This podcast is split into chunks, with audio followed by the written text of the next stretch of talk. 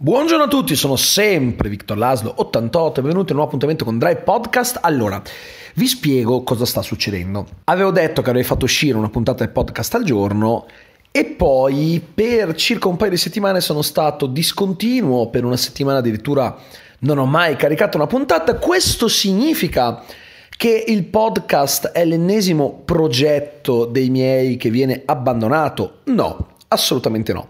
Semplicemente ho dovuto testare un po' i tempi.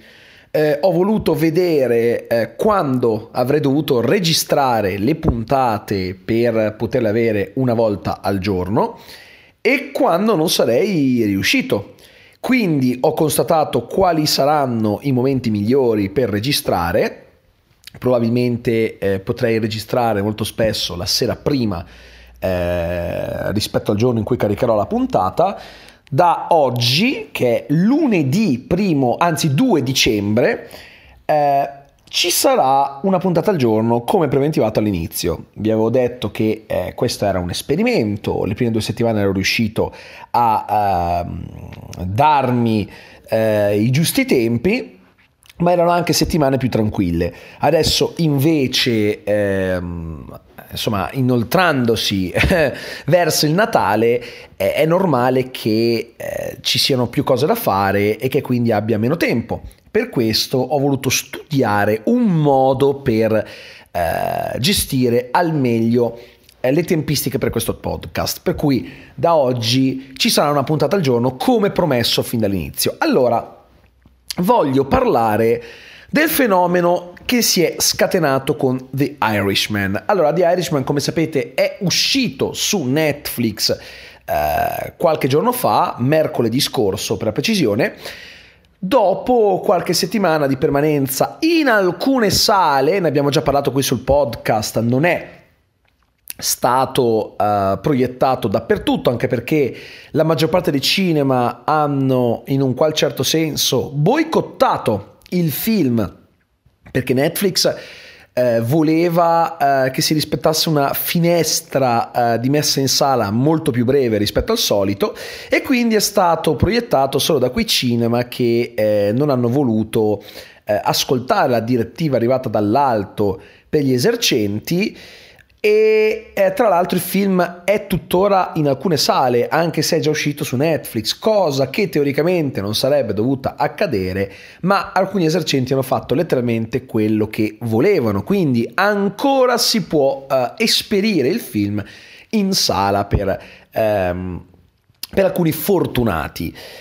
Perché parlo di fenomeno che è stato scatenato? Perché il film è stato accolto in maniera particolare dal pubblico, nel senso che c'è chi lo considera un capolavoro, chi lo considera un film pesante, noioso, ma addirittura ecco che arriva il genio, ma non lo dico in maniera negativa, eh, dico proprio il genio che con un semplice tweet su Twitter scatena il panico. Io stesso, da cinefilo convinto, sono rimasto abbastanza atterrito nel leggere questa cosa e sia chiaro non voglio dare la colpa a questa persona perché non ha fatto nient'altro che cogliere un'esigenza di un certo tipo di pubblico e soddisfarla. Non ha sicuramente ucciso nessuno, gli insulti che si è beccato sono fuori luogo. Io ho commentato condividendo la foto con un semplice rabbrividisco sulla pagina, non tanto per eh, per, il, per, per, per eh, andare contro quella persona, ma piuttosto perché mi mette a disagio il senso stesso eh, di quello che eh, possiamo vedere nella foto. Questo ragazzo ha creato un'infografica, un'immagine eh, in cui c'è scritto ecco come guardare The Irishman come se fosse una miniserie. Essendo il film diviso in capitoli, lui non ha fatto nient'altro che mettere il titolo di ogni capitolo, mettere minutaggio e in sostanza in quel modo si può guardare il film in più tranche, come se fossero episodi di una miniserie.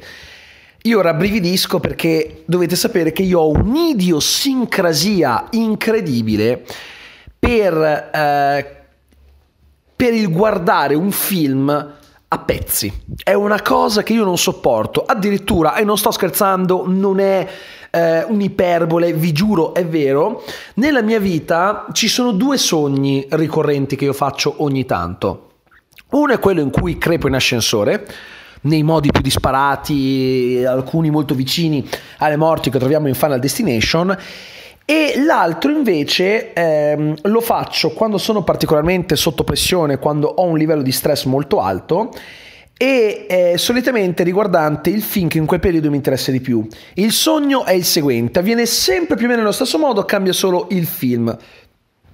Io dopo mesi eh, che eh, ho passato in trepidante attesa eh, di quel film, vado a vederlo, ma succede sempre qualcosa per cui io debba uscire dalla sala a metà proiezione, rovinandomi completamente la prima esperienza di visione di quel prodotto. E è una cosa che mi, mi, mi, mette sempre un'ansia incredibile. Probabilmente a livello inconscio, non lo so, non sono uno psicologo, non sono uno psicanalista, ma suppongo che sia uh, un qualcosa che avviene quando sono molto per appunto stressato e è, è, come se si parlasse di aspettative tradite, come se si parlasse di piaceri interrotti, quindi deve esserci un meccanismo psicologico per cui accade questo, quindi potete immaginare una cosa del genere questa infografica che cosa mi provochi nel cuore. Un film come The Irishman, splendido, meraviglioso, diviso in quattro tranche da una quarantina di minuti l'una, è qualcosa che per me vale come una coltellata. Poi nulla eh, contro chi lo fa, ognuno vede un film come vuole, assolutamente, però è proprio il modo di pensare, la visione di un film che sta cambiando e questo è anche un po' inquietante perché molti hanno fatto giustamente notare è assurdo come eh, quando esce una nuova serie tv, una nuova serie, lasciando stare il, il, il termine tv, una nuova serie su Netflix, ci sia eh, il tizio di turno che scrive mi sono bingiato le 10 puntate da un'ora della serie eh, stamattina o oggi pomeriggio, comunque nella giornata di oggi e poi ci siano quelli che fanno storie per un film di tre ore e mezza. Ovviamente è un po' diverso, forse, perché una serie di 10 ore eh, richiede per l'appunto 10 ore per essere guardata, ma forse richiede anche un tipo di attenzione diversa. Io mm, ogni tanto guardo magari le serie con amici e noto che alcuni giocano al cellulare, vanno su Facebook, sullo smartphone, eh, guardando ogni tanto distrattamente lo schermo della TV, una cosa per me inconcepibile, però eh, tant'è, quindi un film è diverso, ha una narrazione differente, devi stare molto più attento, non lo so, sta di fatto che effettivamente è un po' eh, assurdo che eh, così tanti bingino, come si dice, facciano binge watching di serie nel giro di poche ore, ma non riescano a stare attente. Ehm, per tre ore e mezza di film, tre ore e venti in realtà perché dieci minuti sono i titoli di coda, però tant'è, nel senso che io non voglio assolutamente giudicare chi fa questo, eh? non, non, vuole essere un giudizio, ci mancherebbe altro, però eh, questo fenomeno mi fa capire quanto le cose stiano cambiando e quanto si vada verso una fruizione sempre più casalinga senza che però questo azzoppi la sala. Io sono abbastanza convinto che tra una 10-15 anni potrò fare un gigantesco e lunghissimo balletto del ve l'avevo detto perché quando io dico quello che sto per dire, vengo sempre bullato come arteriosclerotico eh, in anticipo. Cioè, quando io dico vedrete che il futuro eh, della fruizione dei film e delle serie TV sarà un misto, un ibrido tra sala e un video saranno sempre di più i casi in cui un film sarà disponibile contemporaneamente in sala e sulle piattaforme di streaming. Molti mi dicono no, ma va, figurati, ma che dici, ma no, ma no. Vedrete che sarà così, la sala non morirà, le piattaforme di streaming continueranno a vivere e alla fine mh, mm, chi vorrà andare in sala ci andrà. Chi non vorrà stare a casa, ma il punto è che comunque io sono sempre dell'idea che chi un film non lo va a vedere in sala non ci sarebbe andato comunque, molto semplicemente, non è...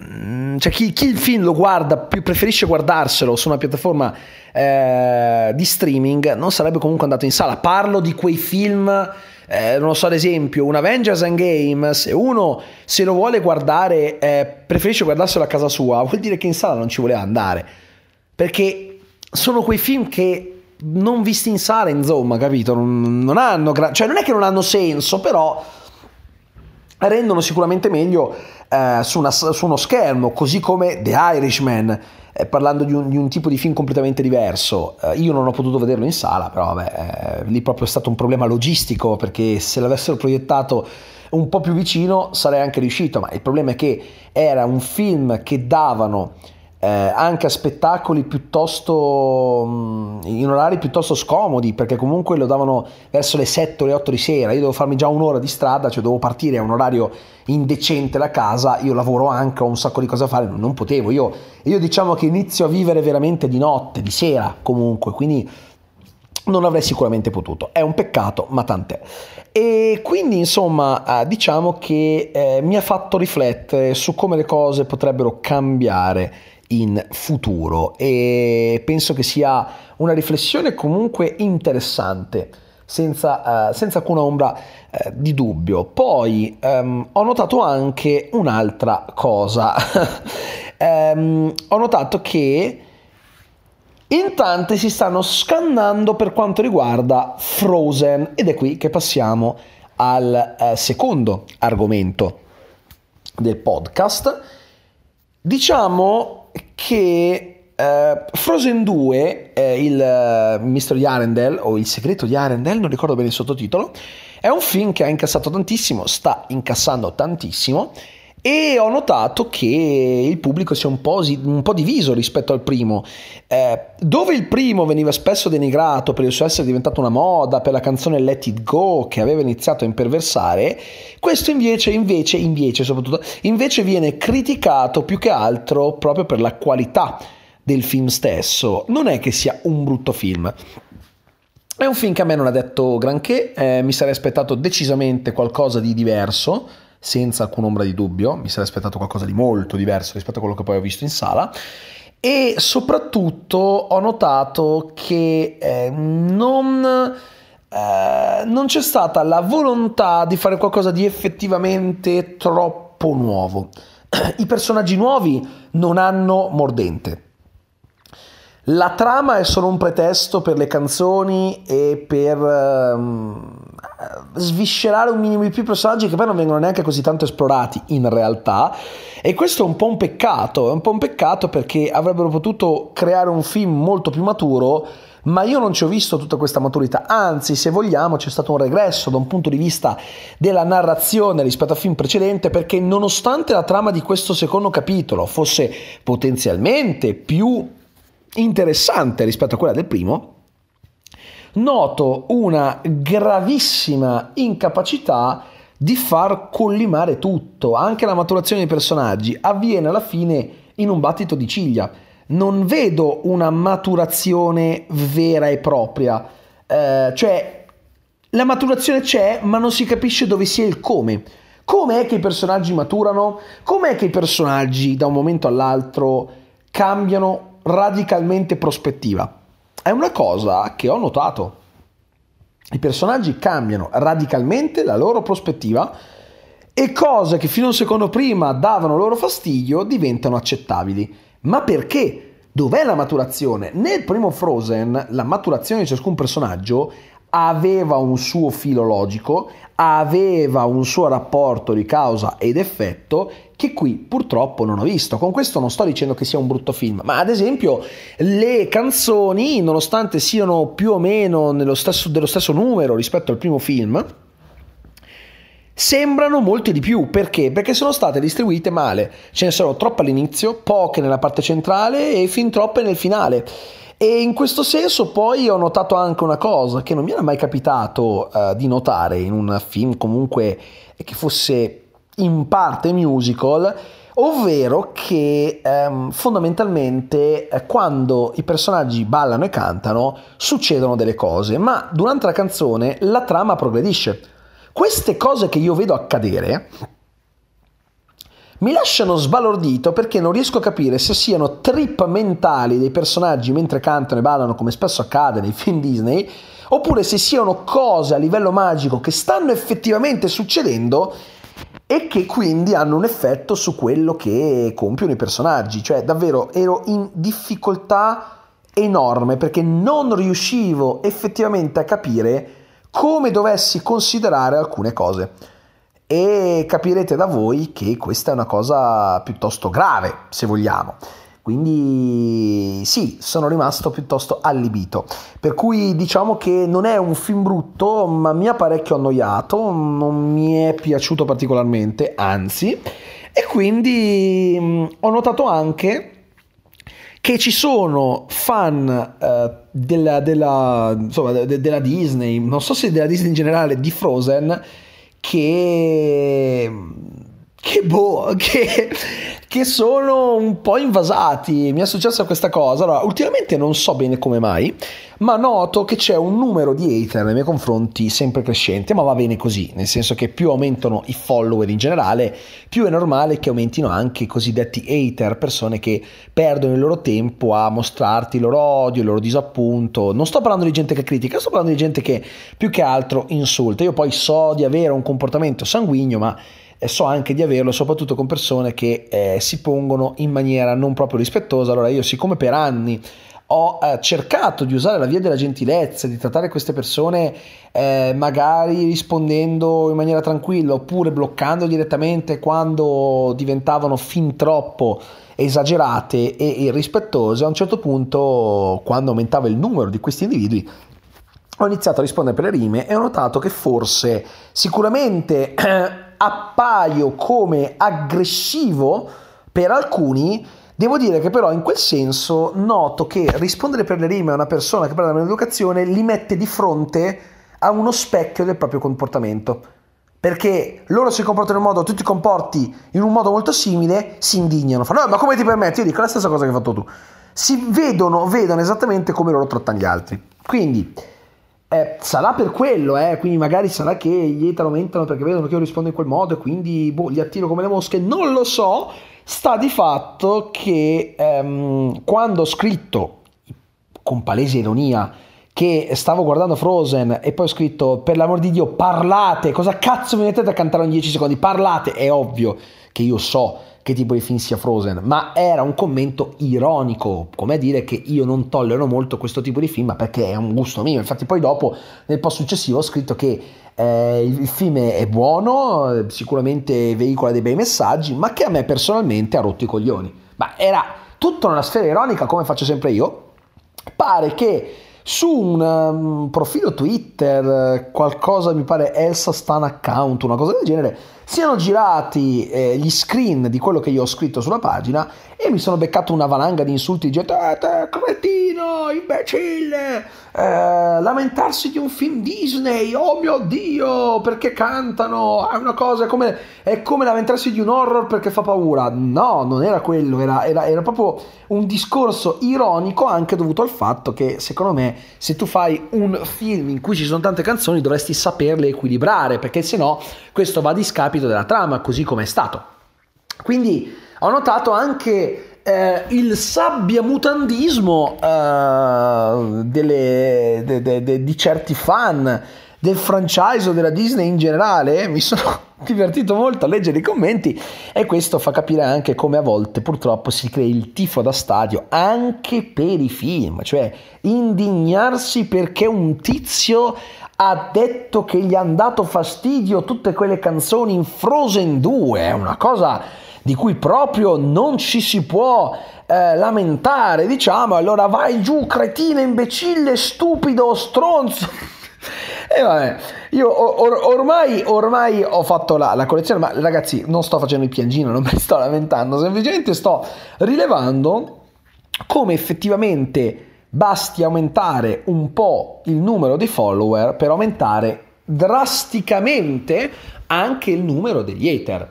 Ed è una cosa che fa parte del gioco, la capisco perfettamente, però mi ha fatto ridere perché non ero mai incappato così tanto nelle ire di fan della Disney. Mi avevano detto che è uno dei fandom adesso generalizzo, ma dicono che tra i vari fandom è uno dei più, ehm, dei più tossici quello di film come Frozen.